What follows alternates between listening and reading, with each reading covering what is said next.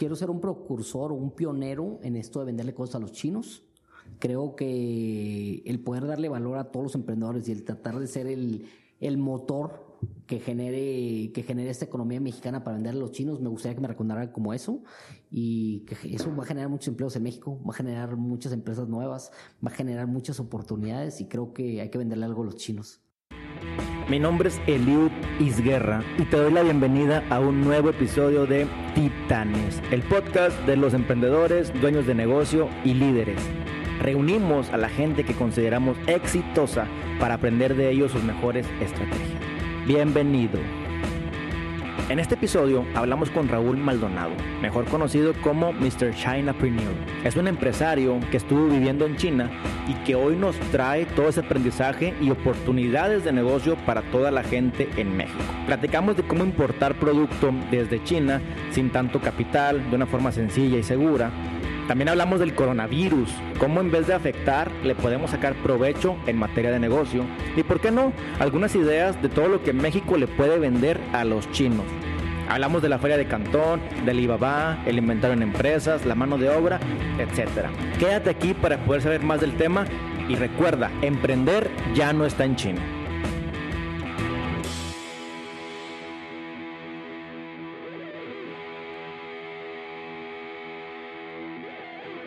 En épocas de crisis, unos lloran y otros venden pañuelos. Y vaya que es el caso ahora de este gran invitado, que es el fundador de Maldom Group, Boitas y mejor conocido como Mr. Chinapreneur. Él es Raúl Maldonado. Raúl, bienvenido al podcast, hermano. Eliot, muchísimas gracias. Gracias por invitarme. Saludos a toda tu audiencia. Estoy muy contento de estar con ustedes. Gracias, Raúl. Oye, pues bueno, vamos a partir. Tú eres un experto en temas del de, mercado chino. Eh, expandiste tu visión como emprendedor, como empresario y te fuiste a China a hacer negocios durante más de 15 años y ahora estás aquí en Monterrey compartiendo tu experiencia y eh, transmitiéndola a la gente que tiene negocio o que quiere hacer algo, quiere emprender. Entonces, platícame un poquito de qué fue en este Inter y dónde estamos parados ahorita, Raúl, por favor. Fíjate que sí tenemos 15 años, yo llegué a China en el 2005. Me tocó vivir una China de transición, me tocó emprender en los tiempos pues que eran el boom de China cuando empezaba. Mercado emergente, ¿verdad? Cuando ya era un mercado emergente. Me fue, nos, gracias a Dios, pues tuvimos muchas oportunidades de experimentar con muchos productos. Y a través de los años, pues vas generando muchas experiencias, muchos eh, negocios con diferentes tipos de chinos, topas con chinos buenos, con chinos malos. Y eso, pues yo creo que esa acumulación de conocimiento hay que compartirlo. Si no se queda, yo creo que en las personas y, y creo que es momento de estarlo compartiendo. Y estamos haciendo una transición en lo que es Maldon Group, porque siempre, me, siempre, ahorita, eh, ¿cómo se llama? Siempre le hemos comprado a los chinos. Sí. Y ahorita decimos, oye, ¿qué le vendemos a los chinos? Es un gran mercado. Claro. Y la gente sigue con el, con el, el mindset o el chip de decir, oye, hay que seguir comprando en China, ¿qué me traigo China? Y está muy bien. O sea, hay que seguir. La verdad es un país manufacturero, precios bajos, es buen momento de seguirles comprando. O sea, es difícil que todavía llegue una India o llegue otro país a, a desbancarlos. Claro. Pero creo que ahorita debemos, como mexicanos, pensar cómo le vamos a vender cosas a los chinos y por eso nace Boitas, con, con objetivo de decir, oye, ¿cómo ayudamos al emprendedor mexicano a comprar de China y cómo le hacemos para venderle a los chinos productos? Perfecto, entonces, si te parece, vamos a partir la charla en la primera parte, hablar de cómo traer de China y posterior cómo llevar a China. ¿Te late? Perfecto, me gusta. Bueno, entonces, para traer de China, digo, yo la verdad que bueno que estoy muy novato en esto porque te voy a hacer las preguntas bien natas en el aspecto de que, pues bueno, yo conozco de China Alibaba y lo que sé de, de ello es que es como un mercado libre, que lo que puedo ver es la reputación de cada vendedor, que puedo pedir cantidades grandes, que va a tardar la cantidad en llegar y que puede haber riesgo de que pierda mi dinero de que porque sea un mal proveedor, no llegue en tiempos o bien en la aduana. Yo, no sé ni cómo masticar todo el tema de aduana para que llegue a Monterrey. ¿Cómo funciona esto, Raúl? A ver, primero vamos a pensar, Alibaba yo creo que es el, el, portal más conocido. La verdad es que creo que es muy buena herramienta. Eh, honestamente, cada vez hay más comercializadores, que no quiere decir que sea malo, ¿verdad? Porque a veces el comercializador es el que te permite comprar 100 plumas en lugar de 50 mil que te pide la fábrica. Entonces, no necesariamente es malo. el problema es dar con buenos proveedores. Si tú ahorita también se y le pones plumas, salen 100 mil Lo que quiere decir es que en vez de que esté el proveedor directo, hay un intermediario que es la comercializadora. Exactamente. Entonces se da cuenta que está en una oficina un chinito que ya él ya conoce la fábrica y entonces él le compra la fábrica para 10 clientes y así es como ellos comercializan. Le pagan a Alibaba 5 mil dólares y tienen, se anuncian y aparecen en el buscador. Okay. Entonces es muy fácil para muchos chinos darse de alta en, en Alibaba no hay mucha regla con que paguen, básicamente. Con, que paguen, ya Alibaba cada vez ha tratado de hacer como que ha hecho un gran esfuerzo para que sean certificaciones, ah, para que tengan en cuenta que le llaman Trade Assurance, donde ellos, pues de cierta forma, meten un tipo de seguro para la operación. Entonces, que este, está tratando de ayudar a los, a los compradores a que hagan transacciones más seguras. Okay. Pero fíjate que normalmente, como en todos los negocios, cuando no hay problema, no pasa nada, felices. Pero cuando hay un problema, que a veces el comercializador ni siquiera se entera porque a lo mejor él comercializa 50 mil productos y no conoce, ahí es donde empieza a ver el problema. Entonces, te voy a dar un ejemplo muy sencillo. Una vez compramos unos cargadores de celular, el, nos los vendió un comercializador. Bueno, en este caso fue una, fábrica, pero el comercializador le vendió una pieza a la fábrica. Okay. Nunca se había puesto a pensar el, fabricante. Era un pedazo que es donde conectas el USB. En el camino a México lo revisamos todos, inspección de calidad, pruebas, todo lo que tú guste mandas lo hicimos. ¿Quién lo revisa eso? Lo revisamos nosotros mismos. Nosotros tenemos oficina en China. Ah, ok. Entonces tenemos, pero hay muchas empresas auditoras. que van ahí físicamente y lo ven y hacen una, lo una, selección aleatoria y seleccionan el ah, producto y eso de cierta forma, pues antes de embarque te, da, te mitiga tu riesgo, ¿no? De decir, oye, ay, puedo traer algo de China, pues de perdido que alguien lo revise. Ok. Llega el producto a México y se empiezan a oxidar todas las, todas las partecitas de USB de un cargador que, no sé, imagínate, vale un, dólar, la pasita vale dos centavos, pero no le pusieron un recubrimiento galvanizado. Y como eso, cuando hay problemas ahí, si, si no estás dando con un fabricante, a veces no van en la cara. O sea, el, el, comercializador trata de sacarte la tangente y dice, oye, no, no fue, no fue mi problema. Es que fue, tú lo compraste así, esa era la calidad. Entonces se vuelve un tema de que hay que conocer el producto, hay que tratar de trabajar con fabricantes porque creo que son un poquito más comprometidos, porque conocen bien sus productos. Y, y, uno como comprador tiene que estar, tiene que entender también lo que está comprando. Sí. O sea, porque ahí es donde empiezan a ir las, la parte de compras de decir, oye, ¿cómo podría tener un problema en este producto. Y ahí viene la experiencia, porque aquí obviamente perdiste dinero. Te ha tocado perder dinero, Muchísimo. Ahí viene el aprendizaje y es lo que ahora tú quieres evitar que la gente... Pues lo, que quiero ver, ¿cómo le transmites valor a los emprendedores para tratar de evitar esos errores? Me había encantado que alguien eh, cuando yo empezaba me dijera todo esto. Sí. Y, y, China en realidad es un país donde, donde el, como la gente es muy astuta, ¿no? O sea, la gente sabe cómo llegar a precios bajos para poderte vender un producto. Ya sea reduciendo la calidad, ya sea cambiándole el material. Son muy listos haciendo eso y eso es algo que hay que aprenderle. Entonces, ¿por qué? Porque nosotros mexicanos a veces, a mí me da la impresión, dicen, oye, ¿sabes qué? No sé, quiero comprarte un escritorio. Y el mexicano dice, no, es que escritorios de, de 100 dólares no tengo. Yo los vendo a 200. Entonces tú dices, oye, pero ¿por qué no tienes de 100 dólares? Porque entonces el chino ha aprendido a ser muy flexible y a decir, ¿cómo sí?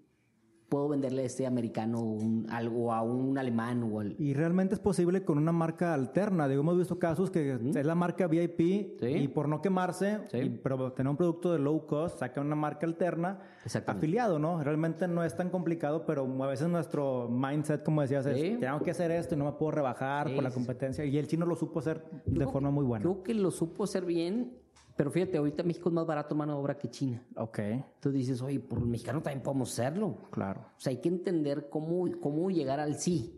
Porque China supo cómo hacerlo llegar al mundo de forma fácil, ¿verdad? Tal vez plataformas, las ferias. Yo creo que ha ayudado mucho eso. Las ferias ha sido un apoyo del gobierno es muy importante, ha sido un factor muy importante el que el gobierno los ayude a, oye, a ver, si exportas, te, no te cobro el IVA o te doy un, no sé, un 5% del valor total de exportación porque fomenta la exportación. Claro. Entonces China ha empujado mucho eso y si te das cuenta, por muchos años ha sido un país que no importo, pero sí te exporto. Entonces ha traído una política de cerrada. Todo se queda acá. Entonces dicen, oye, ah, tú eres, tú eres una empresa extranjera, por ejemplo Boeing la de los aviones. Le dijeron, oye, queremos ir a China a fabricar aviones. China, porque es un mercado increíble en aviones. Está creciendo las aerolíneas de forma impensable. Te dicen, órale, sí te dejo, pero te tienes que asociar con un, alguien local. Y tienes que enseñarle a, a, la fábrica local a hacer tu tecnología y todo tu know-how. Órale. Y si quieres. Ya. Entonces la gente va, los extranjeros, y comparten esa Todo el tecnología. know-how también y, de ahí, se queda el negocio. Y de ahí sale Boeing, se llama Es- Bing o algo, le cambian el nombre, ¿no? Sí, Y sí, se sí. quedan las empresas chinas, pero, pero fíjate cómo es importante lo que están haciendo los chinos. Sí. Ahorita ya no, es- ya no es un proyecto de China de ay, la China de baja calidad. Sí. Ahorita están empujando mucho en ser hecho en China de alta calidad. Ya. Está haciendo, la, sí, sí, sí. está pues, haciendo la transición que hizo Japón. claro. ¿Te acuerdas que, en los 70 Japón era Make in Japan era de que baja calidad? Y ahorita, y luego se pasó a Taiwán. ¿No te acuerdas? No sé si cuando eras Sí. niño que decía Make in Taipei. Sí, sí, sí. Ahora China está haciendo esa transición donde se va a volver un país productor de tecnología. De forma muy inteligente. Se está robando realmente la, la experiencia o la educación Sí. de los de los inversionistas. Es, es, es una llamada también de alerta, ¿no? Hay que estar muy, muy al No, de lo que vaya a pasar. mucha lana. Y lo, y lo que te permite, fíjate, la vez pasada estaba leyendo que, que el de que Donald Trump le decía mm, a este, al de Apple, a, a Tim Cook, decía, oye, es que necesito que te traigas toda la producción de los iPhones a Estados Unidos. Y le dice, sí, si me consigues 100 mil ingenieros que tengan la capacidad de los chinos, me lo traigo aquí. Ya. Pues no, pues no los tienen. No, no hay nivel de competencia realmente. Oye, Raúl, y luego, esto es el tema de la compra. Cuando llega a México, ¿con qué te topas? A ver, yo creo que el problema número uno del emprendedor es que en realidad no ha entendido, o del pequeño empresario, porque el grande más o menos sí te va, se va ahí, el, el empresario grande se asesora. Sí. El pequeño emprendedor o empresario empieza a traerse cosas de China y mientras llegue a cierto valor, imagínate 350 dólares o 400 dólares, pues no pasa nada. Hoy si sea textil, sea lo que tú digas, 100 camisas, 50 camisas, 20 vasos, 20 tenis, no pasa nada. Pero llega un punto donde el valor sobrepasa tu franquicia o tu negocio o cómo te lo mande, depende también de un factor, es cómo te lo manda el chino. Llega y en aduanas te lo paran. Y te dicen, oye, es que tiene que pagar usted 5 mil dólares de, de impuestos. Dice, espérame, pero, pero vale mil dólares la mercancía. Dice, no, valor mínimo son 3 dólares más impuestos más arancel. Yo lo que le digo a la gente es, es bien importante entender cuando ya quieres hacer un brinquito, decir, oye, más de 500 dólares, asesórate, es muy fácil saber con un agente aduanal, hay muchos agentes aduanales que te dicen, oye, ¿cuál es, ¿cuál es mi obligación si quiero traerme esto por aquí?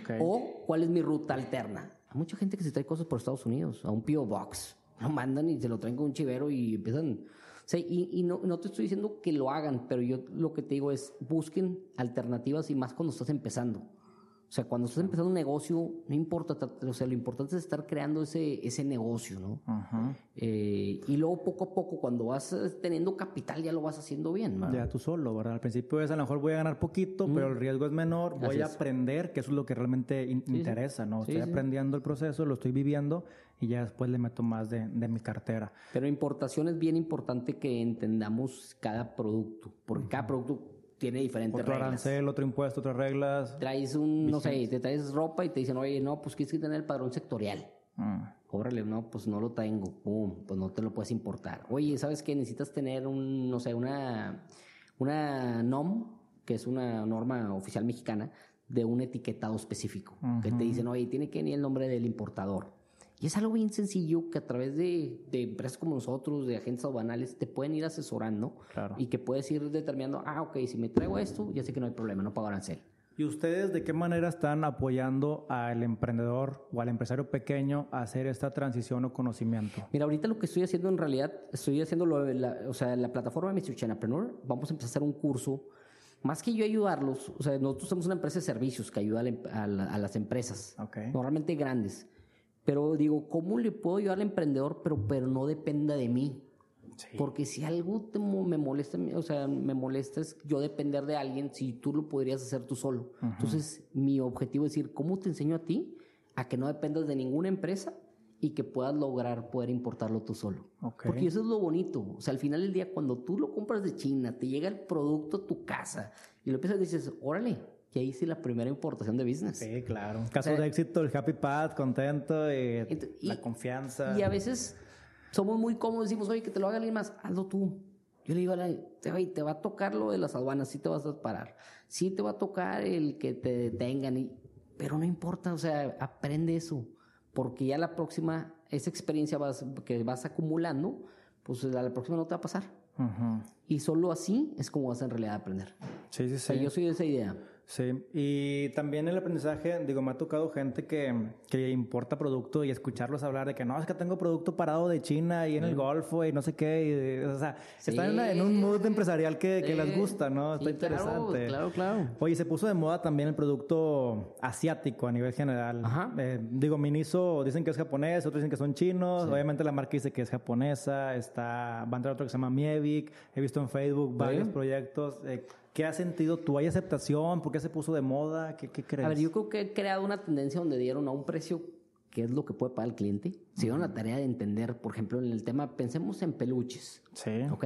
De hecho, acabamos de, de, platicar con el peluchero más grande aquí del norte del país. En tu podcast. En mi podcast. De hecho, él lo que hace, se trae el skin, o sea, la piel del peluche y él lo rellena aquí. Ah. Entonces es más competitivo que los chinos. Fíjate cómo lo pensó él y cómo lo hizo y lo está haciendo muy bien. Y está ganándole a los chinos en, precios, en ah. cierto tamaño de peluche. Aquí hace la mano de obra, como bien comentabas, que es más rápido y demás, pero traerse de allá todo eso, ¿verdad? En el tema de peluches se dieron, se dieron cuenta la gente o los chinos o la estrategia es crear productos novedosos de compra, de compra de, de, de, emoción, ¿no? O sea, de rápida decir, oye, un power bank que tenga esto, un peluche que te abrace. O sea, si lo ves, es, tiene mucho que ver con las tendencias escandinavas. Mm. Los escandinavos han creado productos muy, muy bonitos y muy baratos porque los fabrican en China y entonces por el diseño es como lo venden más caro. Y lo vemos en Ikea, lo vemos ahí otra empresa muy, muy grande, una danesa que se llama Flying Tiger, la ves en Japón y en diferentes ciudades. Entonces los chinos sacaron este modelo de decir, oye, ¿cómo doy algo pues barato que la gente pueda... y en volumen, porque se vuelve un tema de economía de escalas. No es lo mismo que tengas tiendas en 100 países y que digas, oye, pues voy a comprarle, y lo, lo que pasa con Ikea y voy a comprar 10 a cada tienda y ya tienes un millón de piezas. Sí. Entonces dices, tengo 100 mil tiendas y compro 10 piezas de cada uno, son un millón. Entonces si tú llegas a comprarle mil, nunca vas a competir con ellos están a la producción a ti. Y toda la logística que hay detrás de ello es, está tremenda. Eh, me imagino que esto se ve también mucho en la feria de Cantón, en la cual seguramente has asistido. ¿Cómo es la feria? ¿Lo recomiendas para que alguien que vaya a empezar asista, vaya? ¿Qué te topas ahí? Mira, yo creo que la feria de Cantón es algo, yo creo que es un, es un, ¿cómo se llama? Es una navaja de doble filo. ¿Por qué? Porque te puedes perder sea, es tan grande la feria, si no tienes algo, en realidad, un tema muy claro de lo que quieres, te quieres traer, te puedes perder porque empieza a ver de que, no sé, ahorita no sé si subí unos videos donde había um, un termo con unos audífonos. Entonces la tapa del termo los cargaba. Órale. Entonces decías, oye, pues llevo el agua, y tú los, eh, me los pongo, estoy en el gym. Claro, Está claro. Bueno. Sí, Entonces y luego otro Yeti, pero con una bocina. Está bruto. Porque si oye, pues yo como que me tomo de mis chaves y tengo la bocina portátil, está bruto. Ya. Entonces, pero tú ibas, imagínate, a ver un tema de, no sé, de desarmadores. Entonces, te llama tanto la atención eso que... Te distraes. Pero como eso hay mil cosas, ¿eh? Sí, sí, sí. Entonces, te puedes perder. ¿Cuántos días dura y cuántos días requieres o cómo...? Mira, dura, son tres etapas. Mm. Dura tres semanas se divide en etapas, cinco días cada una, y cada una de las etapas tiene diferentes temáticas o segmentos. Unos son de que, oye, ¿sabes qué? El tema de ferreterías, el tema de electrónicos, el tema de esto. O sea, desmontan todo y luego llegan otros de otros productos. Sí. O sea, son tres ferias realmente. son tres ferias. Entonces depende de lo que vayas, es, es a lo que, a lo que, a la semana que te tocaría ir. ¿Cualquiera puede ir a la feria de Cantón? Cualquiera puede ir. No hay ningún limitante. Llegas a China, ¿qué te piden? ¿Pasaporte vigente? Y te piden un, hay que sacar una visa. Una visa. Necesitamos una visa en China. De hecho, hoy, hoy en día, fíjate que China ha hecho más fácil para la gente que va poco tiempo el que pueda estar en China. Si tú vuelas a un país, de un país, imagínate, de Estados Unidos a China, y de China sales a Hong Kong o otro país, de entrada puedes estar cinco días completos sin visa. Ok. Si llegas por el mismo país, creo que tienes 72 horas, son tres días o dos días y medio. entonces hay formas de ir nada más dos días y salirte de China sin visa. Ah, si no requieres una visa, sí.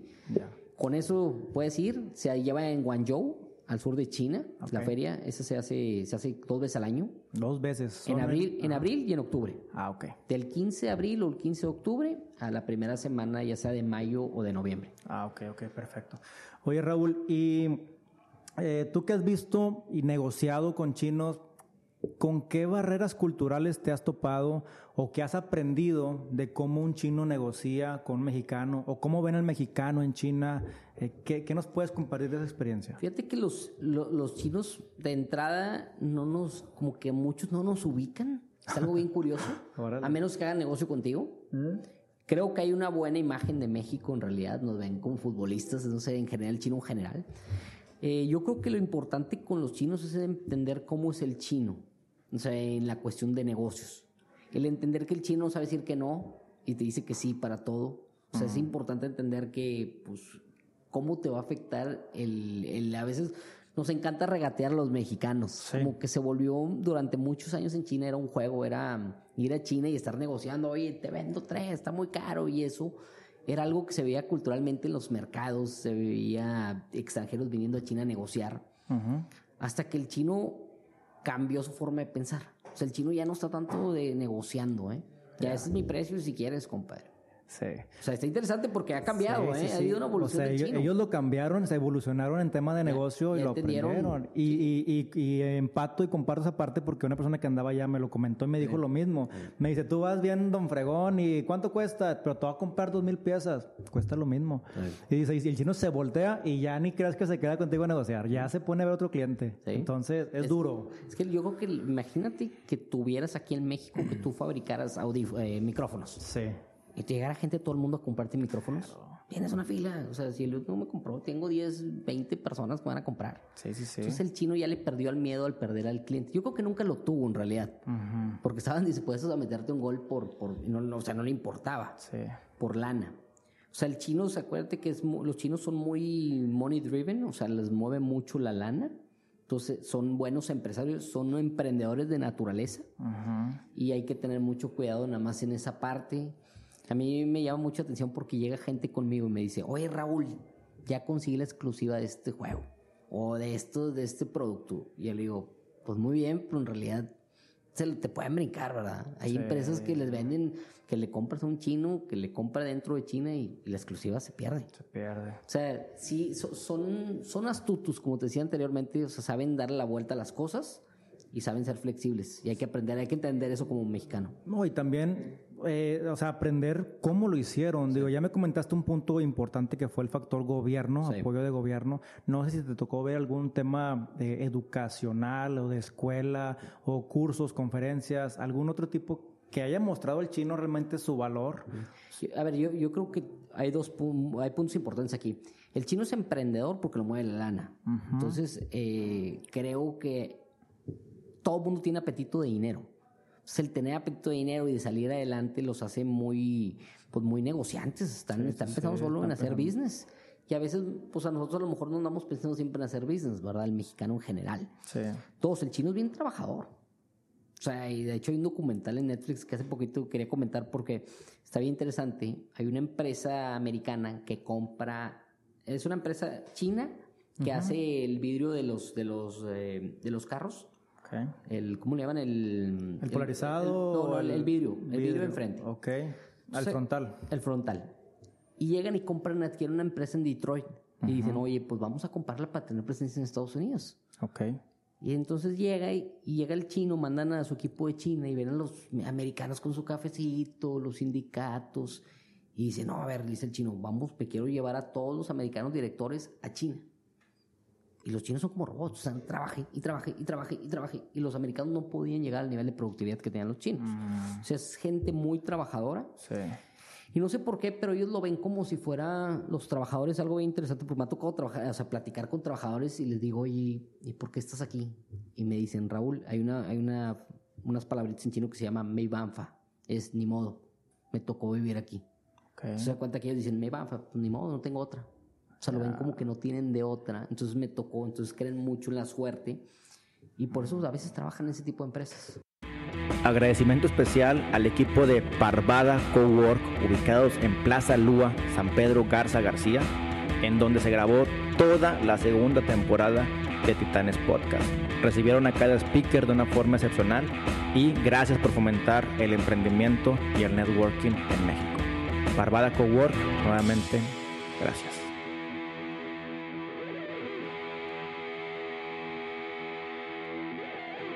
El mexicano tiene también mucho el aspecto de que ya trabajé de lunes a viernes o a sábado y el domingo la casa, el fútbol, el partido, las cheves. ¿El chino también maneja algo así? Siento que hoy en día, hoy en día el, la, las nuevas generaciones sí, mm. pero como siguen hambrientos de dinero, prefieren estar jalando para ganar lana. Es que hay un boom, ¿verdad? Y el chino es un vendedor nato, muy social. Es algo que lo he comentado en varios, en varios, en varios podcasts o videos, porque es, es, interesante cómo vende el chino. El chino, no sé si alguna vez has tocado hablar con alguien en Alibaba que te dejas tu celular y te manda un WhatsApp, hey, ¿cómo estás, Eliud? Y tú dices, ah, ¿qué onda? Dice, no, oye, fíjate que tenemos ahorita una promoción de cámaras. Y tú dices, no, pues ahorita no estoy comprando cámaras. Pero en tres meses, un mes, te venta, hey, Eliud, ¿qué onda? Oye, salió una promoción de micrófonos. Y tú, espérame. y te, oye, ¿cómo está el clima en Monterrey? Te gana. Él, él, te empieza a llegar por tu lado y te va ganando como persona. Es social. Es social. Entonces él te va ganando, está haciendo que tú confíes en él. Sí. Y en una de esas te van a llega un amigo viendo buscando cámaras y dices, ah, John, ya es que se ponen nombres americanos. Y dice, no, pues tengo aquí en mi WhatsApp a Drácula. oye, yo tengo, yo tengo chinos que se ponen nombres como Drácula, ¿Ah, Frankensteins, tengo Celery. Como que hay mucha influencia de Hollywood o no sé de qué lado tengan Les allá. Les encanta inventarse nombres. Aparte. A mí me da mucha risa Pues es que para diferenciarse todos son Li, Ching y Wong, entonces... Nada más hay 100 apellidos en China. 100 solamente. Ah, todos son primos. Oye, entonces yo creo que el factor ese que todo el mundo está muy, tiene mucha hambre de que son bien trabajadores. Sí. Es un factor importante y aparte son centaveros. Mm. O sea, el chino es, eh, no, no tengo dinero, no tengo dinero. Y viven, no sé si te has dado cuenta que de repente ves un chino rico en España y le dicen, oye, ¿Cómo se hizo rico? Y dice, no, es que estuve 20 años viviendo en una casita de este tamaño eh. y éramos 10. Mm. Entonces todo lo que ganamos lo ahorrábamos. Entonces lo ves después de 20 años que ya se hicieron millonarios. Es lo que pasó con en el mundo en China. Tú llegabas a las fábricas y veías un chino que valía 3, 400 mil dólares en chanclas. El señor vivía en unas condiciones que decías, ¿cómo? O sea, ese señor en México ya andaría en su jet privado y andaría en, en un Rolls Royce el chino es muy, ha sabido hacerse rico callado. Y él lo ve a futuro. Mexicano a lo mejor goza el placer de la vida inmediato y el chino se espera a una vejez, a una jubilación, ¿verdad? El chino yo creo que lo, lo ve, o sea, todo lo pone en tiempos y lo ves desde el desde plan de gobierno. Lo ven a largo plazo, a, mediano y largo plazo. Eso es el que nosotros somos, queremos ser ricos ya, todos los días, ya. O sea, ya, y el ahorita, y el ahorita, y el ahorita. Y no, no, como que no, a veces no apostamos un poquito a una visión de mediano o largo plazo. Hay Ellos lo han hecho. Eh, hay que aprender mucho de esa parte. Está muy interesante y qué bueno que la compartes. Raúl, en temas eh, eventuales, como lo es el coronavirus, ¿Qué pasa?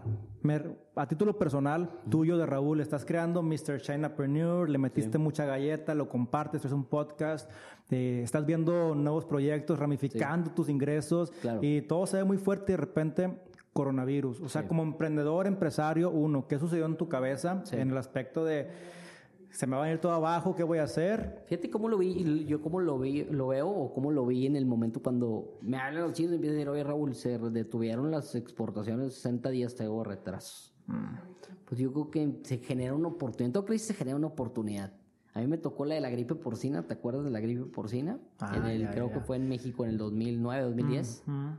Yo mandé 4 millones de tapabocas por avión de China a México. Ok. Entonces, ya había vivido ese, ese, ese oportunidad, esa crisis, ¿no? Que existió. Y fue muy rápido, ¿eh? Fue un tema de una semana. Entonces dije, oye, a ver, ahorita, ¿qué necesitan los chinos ahorita que está pasando esto? Yo ahorita estuve en China en noviembre y lo detectaron en diciembre y quería ir en febrero. Entonces digo, bueno, pues si ya traemos todo el empuje que hay que venderle a los chinos y vemos la oportunidad en los tapabocas y tenemos muchos tapabocas, yo creo que es momento de no tenerle miedo de invertir en tapabocas y venderlos. Cualquiera pensaría que el tema del tapabocas pues en China es más fácil que haya, es más normal que los usen, es parte de su cultura. ¿Cómo nace una oportunidad de que México le venda a China? Es que imagínate que 11, imagínate, Wuhan tiene 11 millones de personas. 11 millones, Wuhan. Entonces, en, un, en una ciudad de 11 millones de personas, estás en el año nuevo chino, donde se mueven 500 millones de personas. Mm. Todo mundo de las costas se va a ver a sus familias. Llegan a los países y se mueven de regreso. Entonces imagínate cómo, cómo sin un control sanitario bueno, pues empieza a repartir en todos lados. Y lo peor de lo, malo del coronavirus es que no te das cuenta que lo tienes. Mm. Hasta, que, hasta que pasan dos, tres semanas. Entonces tú ves una gripa normal, pues es un diciembre, digo, un, un febrero, enero. Son, es- tú, tú tienes gripa, yo tengo gripa, nos da tos, nos da todo igual, pero pues es el coronavirus. Ya. Entonces la gente no se, no- que está infectada no se, no se daba cuenta. Ujú. Entonces, cuando se abre todo esto y, si sale epidemia, pues todos los tapabocas que había en China se desaparecieron. Desabasto, Hay compras de desabasto. pánico y demás. Pues la gente los ocupan para salir a la calle. O sea, entonces, pues para protegerte, dices, cae en desabasto China y empiezan a comprar a todos los países. Tanto inversión privada como hasta gubernamental. Me imagino que hospitales haciendo compras de proveedores extranjeros para poderse abastecer. Y ¿no? también de personas físicas. Y físicas. La vez pasada me enviaron un, te voy a enseñar un video ahorita, donde hay unos chinos que salen con maletas y dicen, por la venta de tapabocas, pero tienen millones de yuanes. Mm. Así de decir, miren, para que vean lo que estamos haciendo de negocio con todos los tapabocas. Los chinos internos que se arriesgaron a meterle dinero, especular y vender. Claro, y ellos son claro. los que toman el riesgo. Sí. Entonces se generan oportunidades de ese tipo. Fíjate, me llama un, un empresario de Monterrey y me dice, Raúl, tengo una fábrica de antibacterial. Vamos a vender los chinos. Pues sí, no, no, no, se van a dar, no se van a dar abasto del antibacterial. Ah, súper bien. No se dan abasto en los trajes, no se dan abasto en los gogles, no se dan abasto en nada. Y aparte se genera una oportunidad también, como esto mismo, que las fábricas se paran. Ujú. Para los mexicanos es una oportunidad muy importante dentro de nuestro país, de nuestro país y para exportar nosotros a otros países como Estados Unidos. Ya. Porque si todos los juguetes, imagínate que no, los chinos no están proveyendo juguetes a Walmart. Mm. Pues Walmart va a Ah, caer sin juguetes. Es un mercado secundario de oportunidades. Entonces el mexicano, el productor mexicano, Mm. tiene una oportunidad para incrementar su producción y vender en esta oportunidad de hacer dinero en este momento. Porque están viendo que habrá un desabasto, de que China no va a poder proveer a Estados Unidos, investigar qué es lo que China provee más Sí. fuerte a Estados Unidos y decir, bueno, dentro de un mes, dos meses, aquí va a haber y oportunidad, te ¿verdad? vendo, te vendo algo similar. Y te vendo algo similar. O sea, creo que ahí está la oportunidad que el mexicano tenemos que estar viendo en Está este muy momento. interesante. Porque ahí es donde, donde podemos hacer muchos negocios los mexicanos. Ya. Y en temas eh, fuera de este, de este impacto del coronavirus, donde, donde, bueno, tú volteaste ahí la visión y viste la oportunidad. Anteriormente, cuando todo estaba normal, tranquilo, ¿qué tipo de producto has visto que pueda ser rentable oportunidad para llevar a, A ver, China? yo creo que hay muchos productos mexicanos que podemos venderle. Yo le puse producto único mexicano, o sea, sí dividí el- los productos únicos El- mexicanos. el PUM. El PUM. Sí, sí, porque es- creo que me gustó ahí el, ahí el, ¿cómo se llama el nombre? Sí. Y dije, a ver, ¿cuántos PUMs se podemos vender? Entonces dividí, dividí de cuenta que el PUM en dos. Ok. Uno es el producto que le queremos vender nosotros a los, a los chinos y otro es lo que nosotros, los chinos, necesitan de nosotros. Ok. Entonces nosotros queremos venderles tequila, pero digo el tequila, oye, pues si le quieres vender tequila, pues ve a China, Ujú. con alguien a que esté vendiéndoles tequila. Mm. Entonces dentro de esto les puedo vender mil cosas. Ahorita hay una clase media muy grande, donde ya todo el mundo trae dinero, quieren comprar cosas de China. Es decir, oye, ¿cómo les vendo algo? Ya están buscando experiencias nuevas. Ujú. Ya los chinos me dicen, oye, Raúl, yo ando buscando ir a un restaurante mexicano. Ya quiero probar, no sé, los churros o lo que sea, que sean eh, cosas que en China no normal no sean comunes. Ok. Y están dispuestos a pagar algo, un precio muy alto por las cosas. ¿Y la experiencia dentro de China o fuera de China? Dentro de? China. Dentro de China. Sí, el chino que le puedes llevar a vender cosas, un taco. O sea, hay gente Sí, o sea, que- llega a un restaurante que haya mariachi ahí fijo, que haya música, que haya un churro, que haya todo el folclore mexicano, y ¿verdad? tienes chinos para reventar. Ya. O sea, hay- también hay experiencias complicadas. De hecho, hubo, eh, la estaba hablando con, con un- una persona que puso un, un- una taquería en, en Beijing y fue muy mal. Mm. Hay que entender cómo funcionan también las leyes en China. Es que ahí es donde empieza lo complicado. Si no tienes un socio chino, a veces cuando es un producto como un restaurante, en este caso una experiencia, pues es importante estar tener las relaciones suficientes para que pues, no te vayan a tumbar, ¿no? O que lleguen y hoy no le entiendes, es un país que no entiendes las reglas. Fíjate que muchas veces nos da miedo compartir nuestra idea porque creemos que alguien nos la va a robar. Sí.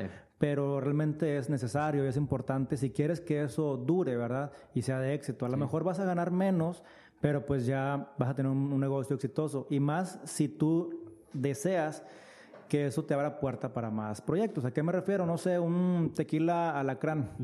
Que ellos, o mezcal alacrán, yo he visto que tienen presencia en Japón, en China, y a lo mejor no es negocio, Sí. pero están viajando y la gente dice, oye, este se, se exporta a nivel internacional, pues te lo compro en México. Le da El- credibilidad. Exactamente, el negocio está en México, pero esto te abre puertas a, Sí. que, a que tu negocio en México funcione, ¿cierto? Y de hecho en el podcast hay un podcast que grabé con este Ignacio del Toro, no sé si lo escuchaste. Pero en ese podcast él me platica cómo él vende un millón, vendía un millón de litros de tequila a los chinos. Ah, muy bueno. Y está muy interesante. Hay que, hay que ver, hay que Está- escucharlo. es- escucha, porque está interesante porque dice él, él dice, oye, hay una oportunidad muy importante para el tequilero nuevo. Mm. O sea, no importa la marca, como nadie tiene posicionamiento en la marca, ni José Cuervo, ni Dobel, ni nadie, Mm. hay una oportunidad muy grande para el tequila Lacrán, el tequila, el más vendido se llama Olmeca. No lo conocemos en México. aquí lo conocemos, No lo conocemos en México, fíjate. Ya, ya, ya. Pero el más vendido es ese. Entonces dices, oye, ¿cómo le haces tú para poder como, vender tu tequila? ¿Y qué fue? ¿Branding? Fíjate que él, él, ah, dice algo muy interesante del tema de, de cómo los influencers, igual que en México y en Ah, todos lados, ya. funciona muy bien. Ya. Eh, cómo hacer campañas para dar a conocer, educar al mercado chino. Porque a- al final del día se requiere un esfuerzo de educación. Sí. El chino no es como que, ay, el tequila, pues no, no, no, o sea, no, no lo conocen y hay que invertir en eso. Ya. O sea, hay que dedicarle lana a eso, hay que ir a China. Y que- meterlo a sus mesas de la forma en que ellos lo consumen. A lo mejor aquí es, de, es un decir, no, aquí es de shot, pero a lo mejor ellos su bebida favorita es mezclado en un litro o algo, pues tienes que entrar en un litro, una bebida de litro. La margarita, ¿verdad?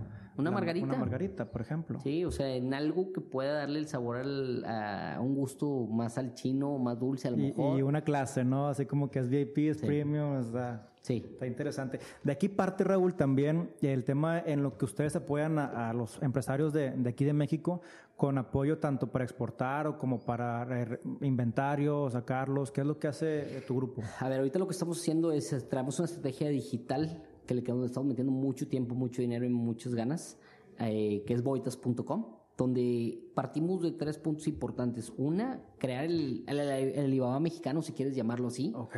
donde cómo, cómo hacemos un negocio bilateral, digital. China es un país ya muy digitalizado. Sí. donde les podemos vender productos de forma segura de productores mexicanos. Entonces dije, a ver, ¿cómo podemos hacer una plataforma que no dependamos que sea china, sino mexicana? Y ahorita estamos sacando la MVP. O sea, la- vamos a dar una prueba, decir, oye, vamos a hacerla en chino la página. O sea, va a estar en, en español, en inglés y en chino. Ok. La intención de, de Boitas es, una, apoyar al mexicano a que venda productos en China. Dos, ayudar al mexicano a que compre digo, productos de China en forma de cantidades más chicas y quite todos los distribuidores. Como integrada, fraccionada. Es fraccionada, exactamente. Ok. Y número tres, es decir, cómo le ayuda al empresario que tiene productos en inventarios viejos a que agarre flujo y que pueda tronar su producto, pero que genere una oportunidad para alguien más en otras partes del mundo. Aunque no sea producto chino. Aunque no sea, no, no, que no sea producto chino. La verdad es cómo le ayudas al flujo. Sí, O flujo. sea, yo creo que al final del día este proyecto está hecho para que se haga a nivel mundial, Claro.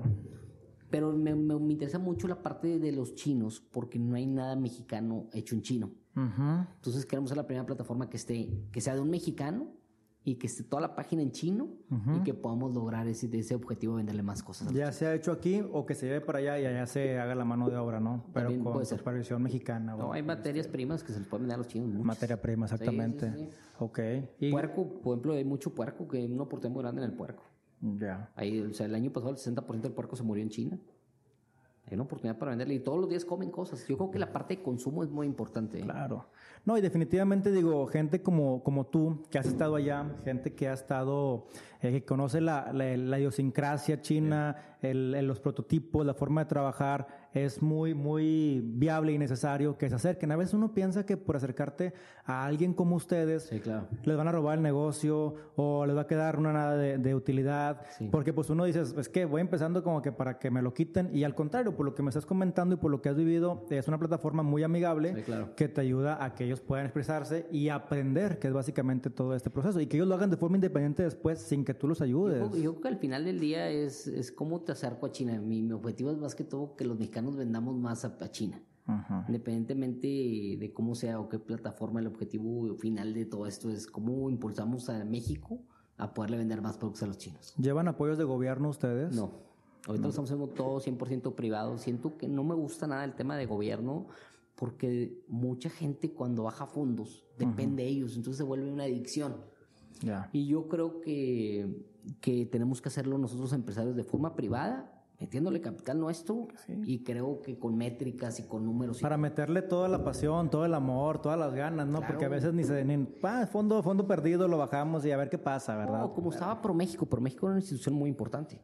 Hace poquito le mandé un Twitter a Andrés, a Andrés Manuel, al presidente, donde le digo, oye, véndeme ProMéxico. ¿Ah, sí? Porque me interesa que me, o sea, me interesa comprarle ProMéxico, pero no nada más por el nombre, sino creo que la, o sea, los 10, 15 años que duró Pro México Ajá. tienen mucho valor. Se hicieron muchas operaciones, captaban inversión china, captaban inversión de extranjera de cualquier índole, alemana, de, de todos los países. Sí. Y el de haberlo desaparecido, pues ¿quién está cachando eso? Ya, es una. ya. Dos, ¿quién está promoviendo los, los, los productos mexicanos? Entonces lo que pasaba con ProMéxico es que era, no era sustentable porque era pues, fundado por gobierno. Ajá. Yo creo que se puede hacer en una entidad eh, 100% privada, con empresarios de nivel que pueden hacerlo rentable. Ya. O sea, que puede ser eh, la referencia a cualquier parte del mundo para poder empezar a hacer negocios con cualquier país. Definitivamente. Y con todo el expertise que traes y los contactos, pues es mucho más a- ameno, más fácil. el- Sí, y así como estoy ahí, debe haber otra persona en Alemania y otro en Inglaterra. Ah, y- exactamente. Entonces, ¿cómo integras a esa gente y los haces partícipes de este proyecto que es más grande que... El tema es entenderlo y coordinarlo como los chinos lo han hecho y lo han entendido y les ha salido muy bien. Ahí. ¿Cómo ha cambiado tu personalidad, Raúl, en el aspecto de, de tu visión, de crear negocios, eh, tu persona con un viaje te cambia? Ahora, que si es un viaje a otro lado del mundo, Sí. te transforma más. Si has vivido allá tantos tiempos, Sí. obviamente no eres el mismo Raúl de hace 15 años. ¿Qué es lo que ha cambiado? ¿Qué Yo creo que te- el vivir en China te da una perspectiva más global, porque le vendemos, a veces me toca, no sé, comprar cosas en China y venderlas en Argentina, en un puerto en Bahía Blanca, que es en, no sé, en Neuquén, allá abajo. Y a veces me toca ir a Rusia y comprar en Rusia y mandarlo a Colombia productos. Entonces te da una perspectiva donde te das cuenta que el mundo, pues estás a 20, 15 horas de cualquier parte del mundo. Entonces, oye, queremos desarrollar una línea nueva de textil para, no sé, para un cliente en Colombia Ajá. pues me vuelvo a la India y, y no le veo como que ya no, ya no una barrera. Y es digo lo que me ha dado China. Porque a veces nos limita un poco el decir, oye, ¿y ¿qué voy a andar haciendo en la India? ¿Qué voy a andar haciendo en Pakistán? Oye, que esto- entonces el hecho de que puedas, o sea, el, el- el ver desde, desde esa perspectiva global, te abre muchas puertas. No, y aparte le quitas lo absurdo eh, a nuestro pensamiento en el aspecto de que, oye, vamos a, a- necesitamos tela para Colombia. Uno diría, pues de México sale, ¿verdad? Pero tú dices, no, de la India es más rápido y es más barato. Sí. Entonces, oye, ¿cómo? Tengo que ir a la India a traerlo, lo encarece. No, o sea, ves toda la economía, la mano de obra, Producto Interno Bruto, el trabajo, necesidades, y te das cuenta que a veces, digo, geográficamente es absurdo. Sí, sí, es muy lejos. Pero tú dices, así es esto y no hay limitantes. Yo le puedo vender a Rusia, aunque tenga al lado a, a un Vietnam o a algo más cerquita, pero yo le puedo vender más barato Sí, sí, por X aranceles, todo lo que hay detrás de todo eso. Y, ¿no? y el verlo así genera oportunidades de mercado bien interesantes. Por ejemplo, hace unos años se deprecia el rublo en Rusia. Mm, Entonces había productos que nosotros comprábamos en China y nos dimos cuenta que cuando se deprecia el rublo a la mitad, o sea, nos costaba más barato comprar en Rusia. Entonces empezamos a comprar productos en Rusia. Ya. Me tocaba ir a Siberia o a Quitemburgo o algo y estar comprando producto allá y mandando a otros países y decías, oye, si no estás en la jugada a nivel mundial, pues no estás viendo, o sea, hay oportunidades muy grandes. Sí, hay y que todos los días hay, ¿eh? Todos los días hay oportunidades de ese tipo. Sí, hay que entenderle y hay que ver mercados financieros y hay que ver noticias bomba y hay que ver... Yo creo que lo mínimo que... O sea, algo que ni, ni creas que te impacta, mueve el mercado totalmente, ¿verdad? Pues como el coronavirus ahorita. Sí, sí, sí. Lo que estaba platicando ahorita el- con un- Yo pensé que nada podía parar a China y lo está parando esto. Y viene un desabasto después, ¿no? Entonces ahí vas, vas viendo cómo colateralmente ahí van, va impactando y donde hay oportunidad de entrar. Ya. Oye, Raúl, en el aspecto de, del- para los empresarios y emprendedores, ¿qué nos puedes recomendar en cuanto a forjar un carácter, hábitos? O sea, ¿qué nos puedes compartir de lo que, lo que has vivido, verdad? para, para seguir motivando a esta gente. Fíjate que yo, yo voy a, ahora sí, voy a decir todo lo contrario que diría a otras personas, a otros emprendedores exitosos, porque me da mucha risa que dicen, no, es que levanta a las 5 de la mañana y de 5 a 11. Yo voy en contra de todo eso, porque en realidad creo que cada, que cada persona le funciona diferente. Hay personas que se levantan a las 10 de la, mañana y hacen más negocios que uno que se levanta a las Y 5. lo viviste en China. Digo, tu horario era diferente que lo que pasaba aquí, Entonces ¿verdad? no importa, yo siento el tema de, del horario, lo del hábito que, te, que sí menciona la gente, el de ser disciplinado sí te sirve mucho porque te forzas a hacer cosas que a lo mejor no harías de otra forma, ¿no? Yo lo que le digo a la gente es que es un tema de chamba, de estar jalando. Yo la gente que más dinero siento que gana es la gente que más que veo trabajando. Mm. Dos, creo que el tema de experiencia, el estar experimentando cosas, ya sean fracasos, ya sean eh, beneficios, el, por ejemplo, el que estés trayendo cosas de China y que estés perdiendo lana, pues estás aprendiendo todos los días. Claro. Pero tienes que querer aprender. O sea, le perdiste, pero de cuenta que no, no es para que después no lo hagas, que le tengas el temor, sino decir, ah, bueno, le perdí en esta, pero voy a la segunda, y luego voy a la tercera, y lo vas a perder en tres y vas a ganar en diez. Entonces yo le diría a la gente, aviéntense, o sea, empresarios, no te den miedo las, ahora sí, las barreras geográficas. O sea, a veces los productos son más baratos en otras partes del mundo. Ve a ver el, ve a ver el país, no te cuesta mucho. O sea, sí te cuesta dinero, pero ve, experimentalo, empieza a hacer negocio y lánzate. O sea, de otra forma no lo haces. Sí, claro, y estamos en una era donde viajar es muy accesible, no es como hace 40 años que incluso ir a la Ciudad de México era carísimo, entonces ahorita te cuesta lo mismo irte a China que irte a, a la India o cualquier, a, cualquier lado del mundo, ¿verdad? Pero es más de, de, de, romper tu zona de, confort, de salir, perderle miedo al lenguaje, perderle miedo al, a las culturas, porque a veces también nuestra misma ignorancia dice, oye, no, es que allá me van a matar. no, es un país bélico, ¿verdad? O sea, es, vas a hacer negocio y aprender. Yo una de las personas que, que, que conozco que más países ha visitado, nada más habla español. Solamente. un cliente de Bilbao Mm. Bien interesante porque es un señor muy, muy gracioso y llega y empieza a comunicarse con señas. Entonces se crea, te da risa, se las, se las encuentra, sabe moverse y dices, oye, ¿cómo una persona se ha visto más de 100 países y hace negocios con China, y hace negocios con India, hace negocios con todos lados y, y es moverte, o sea, es perderle el miedo. Pero justo eso es moverte, me gusta, pues es lenguaje corporal, es, moverte y es el lenguaje universal finalmente. Así es, yo creo que es parte importante. Raúl, desde Parvada Cowork me gustaría que nos despedamos con, con algún mensaje tuyo de, de, cómo le gustaría a Raúl Maldonado que lo recuerde la gente, y cuando la gente hable de Raúl, en qué tiene que pensar o, con qué te gustaría la esencia tuya dejarle a Yo quiero ser un precursor o un pionero en esto de venderle cosas a los chinos creo que el poder darle valor a todos los emprendedores y el tratar de ser el, el motor que genere, que genere esta economía mexicana para vender a los chinos, me gustaría que me recordaran como eso y que eso va a generar muchos empleos en México, va a generar muchas empresas nuevas, va a generar muchas oportunidades y creo que hay que venderle algo a los chinos. Hay que venderle algo a los chinos, definitivamente. Estuvimos con Raúl Maldonado de grupo Maldom Group, Boitas, Mr. Chinapreneur, con la gran frase y tema de en tiempos de crisis hay gente que llora y hay gente que vende pañuelos. Y hay que venderle a los chinos. Muchas gracias. Gracias, Raúl. Muchas gracias, Eliud. Mi nombre es Eliud Isguerra y te agradezco que me hayas acompañado durante todo este episodio. ¿Te gustó? compártelo con tus amigos y sigamos creando una comunidad más fuerte. No te pierdas cada lunes un capítulo nuevo y también suscribirte en Apple Podcast y en Spotify. Además, también queremos siempre saber de ti. Si nos escuchaste, comparte tu historia en Instagram, arroba Titanes Podcast, para poder estar más en contacto contigo. Muchas gracias, nos vemos el lunes.